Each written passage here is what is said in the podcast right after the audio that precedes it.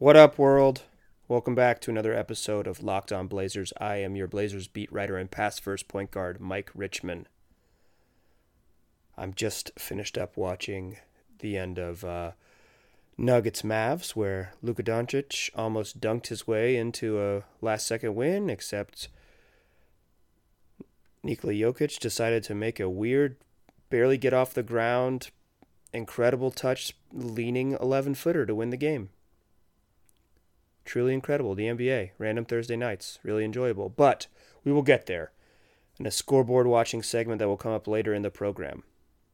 We'll also get to a game preview of the Blazers' final two games of the road trip at New Orleans and at San Antonio coming Friday and Saturday nights to a television near you. But before we get there, I want to talk milestones and legacies, y'all. It's time to dive deep into that record book. Or if you're me, a basketball reference page.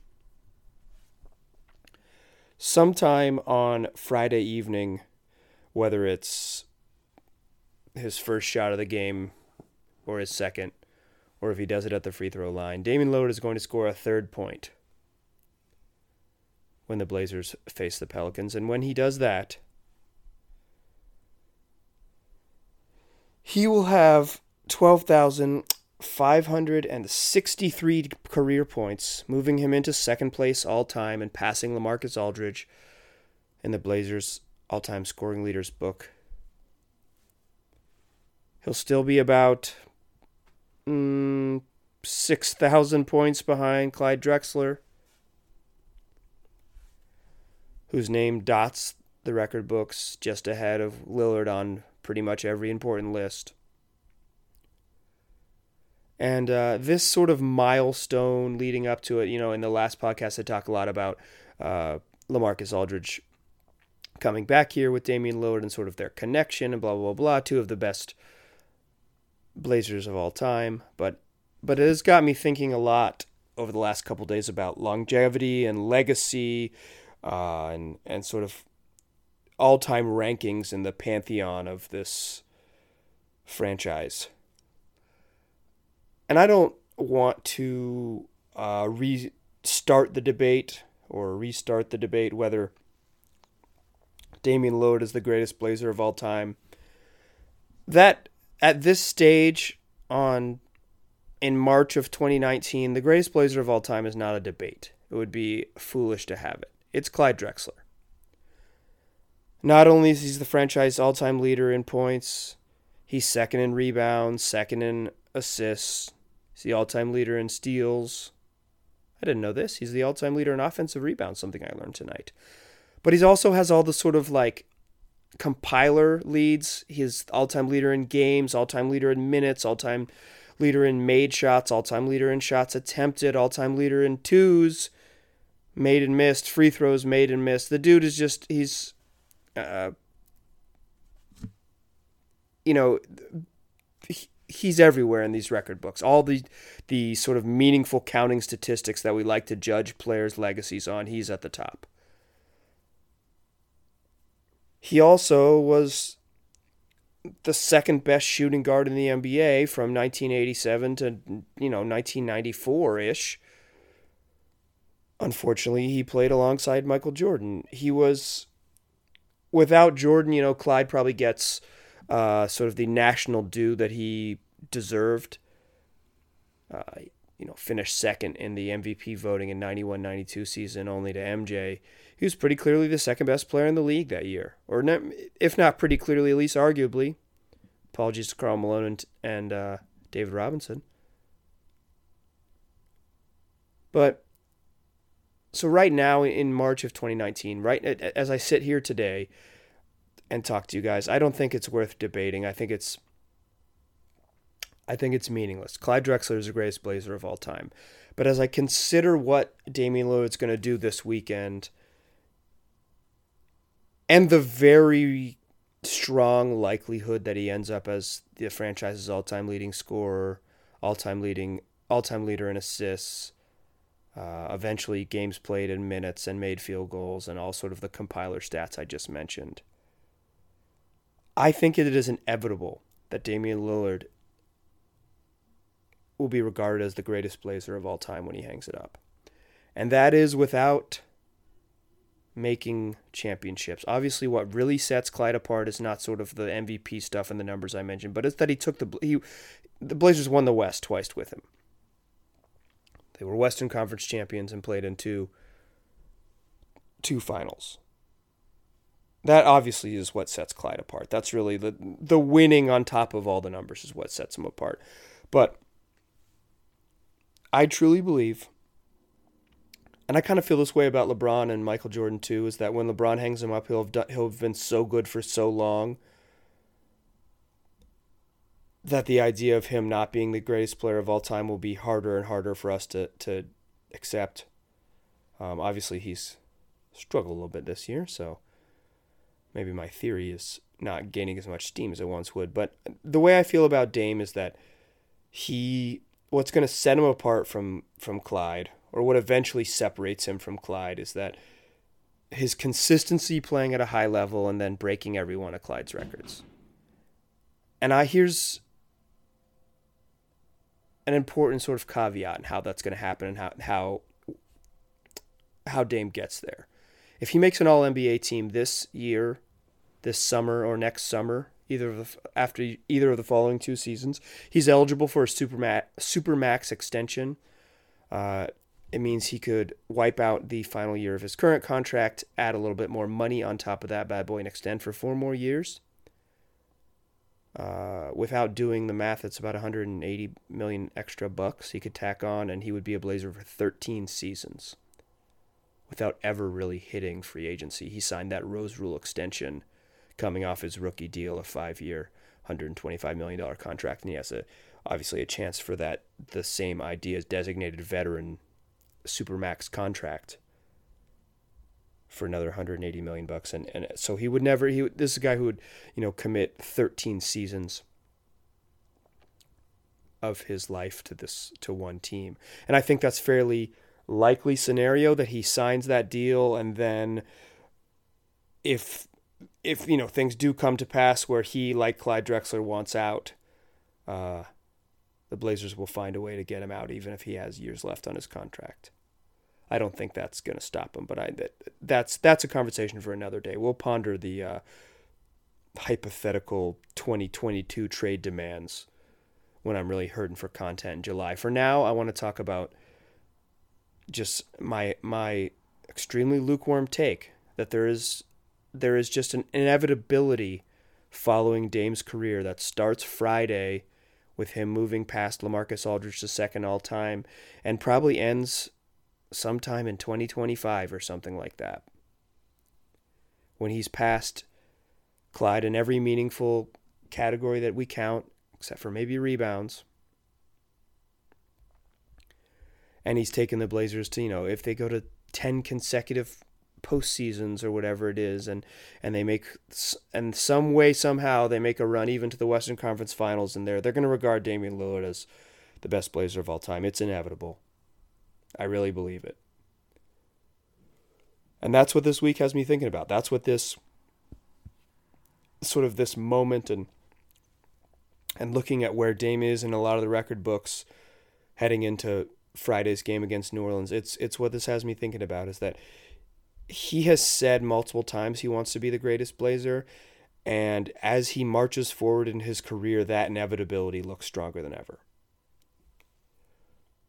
We're going to get back in the second segment and uh, talk about not just hypothetical records and what legacies mean, but actual basketball games. Blazers play two tough ones. But before we do that, I want to tell you guys what I've been telling you all week. And that is when you get in your car, tell your smart speaker, play podcast Locked On Blazers. Make it part of your routine. Every time you hop in the car, make sure you're telling your smart speaker, smart device, whatever you got in there, play podcast Locked On Blazers. This I keep these short, you know, t- between 20 and 28 minutes. They're perfect for your commute in the morning. They're perfect if you're taking your kids to school. They're going to improve your ride. They're going to improve your day. So hop in your ride, tell your smart device, play podcast Locked On Blazers. Get a little get a little Mike Richman hoop dreams in your life. All right. Uh, I promised I'd talk about actual basketball games, so here we're going to do it. The Blazers on Friday play a not very good New Orleans team who kind of ruined their season and threatened to derail the whole franchise a little bit last year. Time's done changed. Last March and April, the Pelicans were basically the hottest team in the NBA, not named Portland. Rising from the ashes of a DeMarcus Cousins Achilles injury to be red hot entering the playoffs and become the first teams the first team seeded 6 or lower since the NBA playoffs expanded to 7 games in the first round to sweep the higher seed. Fast forward 10 months, a little less, 11 months. The Pelicans are 10 games under 500 and they're bad, guys. Obviously, they've had this messy season with Anthony Davis demanding a trade, and then it playing out really publicly and him not getting traded. But then the Pelicans deciding to go ahead and trade Nikola Mirotic, who was kind of a key to their success last year. And then there were rumors that maybe they were trying to float Jrue Holiday in some trades, and that when they do end up making trades, Holiday will definitely be available. They fired their GM. I'm almost certain they're going to end up getting rid of their head coach Alvin Gentry. Yeah, so the Pelicans are a mess, which makes a game at Smoothie King Arena on a Friday night in March pretty important for the Blazers to win. They just the way the NBA standings are shaking out and how close three through eight and really just how locked up three, four, five with the Blazers is right now, they can't really afford to lose to bad teams on the road. And Anthony Davis is going to play. He's going to play 20 minutes on Friday and maybe weirdly won't play the fourth quarter like they've held him out of some recent games uh, where he plays 20 minutes, racks up 20 and 10, and then sits at crunch time. But I, I think the big thing here for me with the Pelicans is that Jrue Holiday is going to miss his fourth straight game. Pelicans have since he's gone out uh, with this with this late with this injury. This is the first. These are the first games that uh, Jrue has missed all year. But the Pelicans are 0 3 in those games. Like he, as important as uh, Davis is, and he's you know one of the three or five best players in the NBA. Uh, Holiday is, has been crucial for them, just sort of as a steadying force. He's a great defender. He's always given Dame fits, even kind of before he was celebrated as much as he was last year, uh, where he kind of I think they they figured out how to use him more on offense, and him and Gentry have been uh, a good pairing, letting Holiday play off the ball more and be free and have freedom to just kind of be a shooting guard and then go hard as hell on the defensive end. Jrue was always a guy who gave Dame fits. So I think having him sit out is a big deal. Uh, like I said, they're 0 3 since he's he's gone out with this ab injury, and uh, this will be his fourth straight game missed. I don't know if there's a lot of other interesting things about uh, the Pelicans other than them being not good and sort of a public mess. Um, I guess they signed Dairis Bertans. If you're into San Antonio forward Davis Bertans and wonder if he has a brother, he does. Another Latvian dude who can really shoot it. So you might get a chance to watch him for your first time. But beyond that, um, unless you're a big Julius Randle's being super left-handed fan, or if you're into Cajun Rondo, Elfrid Payton putting up triple doubles where he misses 14 shots like he did in his previous game, Pelicans aren't. Uh, they don't bring a lot of excitement but what they do bring is a chance for the Blazers to beat a bad team on the road, and that's really, really crucial because the Saturday game is against the best home team in the NBA. Uh, the Spurs are really good. They're just there's no way around it. I mean, at home, they're one of the best teams in the league. Uh, when Derrick White plays, the point guard from University of Colorado, uh, they're really good. They've won six in a row, and when Derrick White is in the, is in the lineup, it allows them to have a little more balance. Um, they've been thin all year at guard after using Murray, but he's really helped. He's been a big surprise. Um, it turned out to be just a really useful uh, type of guard. He did not play in the last meeting between uh, the Blazers and the and the Spurs, and it showed. They had to use uh, a lot of lineups where DeMar DeRozan played point guard, which just isn't his natural position. They ran even maybe about a minute and a half where they let Rudy Gay initial, uh, initiate a lot of the offense, but uh, healthy Derrick White means that means the Spurs are a handful. Spurs playing in their home arena means they're a handful. Uh, I I think these are really tough games, and to I think that ending that road trip, second night of a back to back at a place like AT and T, is really tough for the Blazers. So. Uh, you know, if you want to see them split these last two games, you better hope they win that first one against a not very good New Orleans team. That's the one to win. Uh, when we get back in this third segment, I want to just do a quick whip around the league. Uh, it was a good day.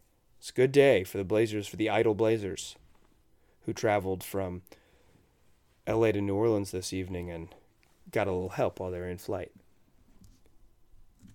All right, welcome back. Still Locked On Blazers, still Mike Richman. Four years after his uh, Blazers career ended, Wesley Matthews threw his former teammates a heck of an assist tonight. Matthews, who is now a guard for the Indiana Pacers, one of the NBA's best stories this season, in my opinion. Third in the East, despite uh, having their best player, Victor Oladipo, go down to an Achilles injury. In January, here they are, one of those teams that just refuses to let go of the rope. If they were supposed to give up, they must have missed the memo.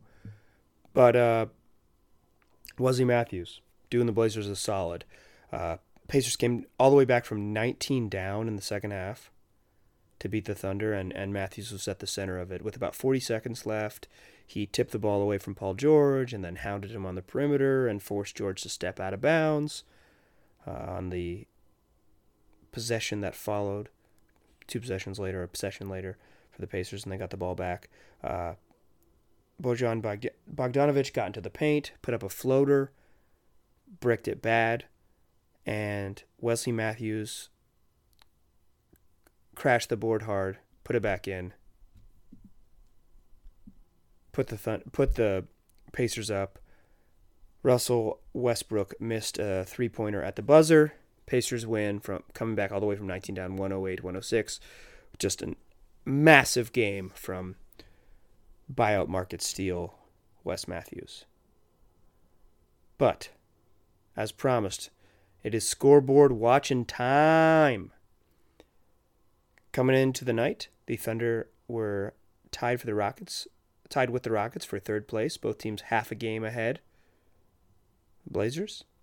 But with that loss, the Thunder now drop percentage points behind the Blazers into fifth place. Idle Portland moving on up, baby into fourth.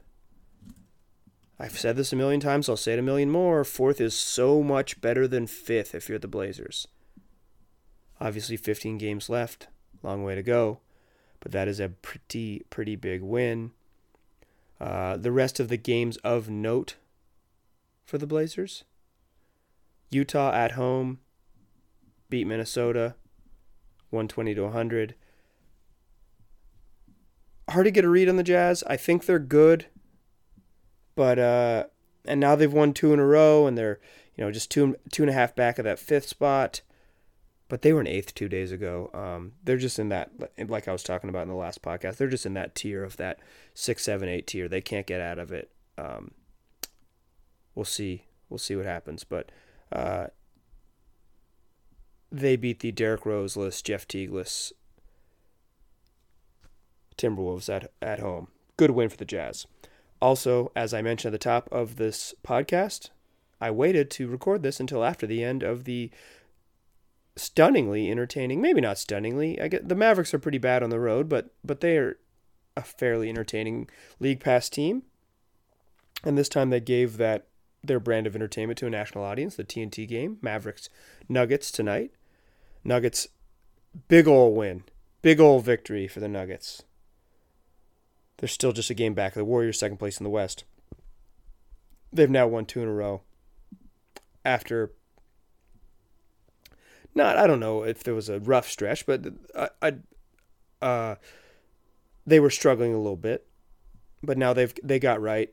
Uh, like I said at the beginning of the podcast, Nikola Jokic hit a buzzer beater. Um, it's pretty cool that in crunch time the Nuggets throw the ball into their center and let him take four dribbles and get a leaning 16 footer off. Uh, you just not too many teams roll that way. But those are the big ones in the West for the Blazers. They move into fourth on a night they didn't play. Uh, they've got a chance, depending on what happens across the rest of the league, uh, to climb even higher tomorrow. They're at New Orleans. Other games, if we're scoreboard watching, and I think we're going to have to, y'all, with 15 games left in the regular season, the Spurs play host to the very bad New York Knicks. The Rockets play host to the very bad Phoenix Suns. Clippers play host to the very bad Chicago Bulls. So, of the West playoff teams, the Blazers play a not very good, maybe even very bad by, by the standards I've judged those other teams. Pelicans team, but they're the team on the road. Everyone else is at home with fairly easy matchups. Uh, like I, I, I've been I've been hammering on it. I'm gonna keep hammering on it. Got to win the easy ones. This Pelicans game is in the sort of grand scheme of what the Blazers have left in their schedule, a fairly easy one. They got to get it. Uh, I will talk to you guys probably not until after both these games play, just because of the publishing schedule of this podcast. We will have to wait till Monday morning to revisit these two, uh, the Pelicans Spurs game. That's why I want to get a podcast in Friday for you, so we could talk about all the fun basketball things, and record books and scoreboard watching and all the boring things that go into a midweek NBA game. But I appreciate you guys listening. If uh, if you would tell a friend about Locked On Blazers, ask them if they got 25 minutes to spare to hear um, a friendly basketball dork talk about the Blazers, because I'll definitely do that three four times a week. Uh, if you're looking for this podcast and you just somehow magically came into your ears, it's just available everywhere where you already get podcasts. We are on Apple Podcasts, we're on Google Play, we're on Stitcher, we're on Spotify. Stream us in your car. Enjoy us every day. Come back soon. I'll talk to you Monday morning. Appreciate you guys. Bye bye.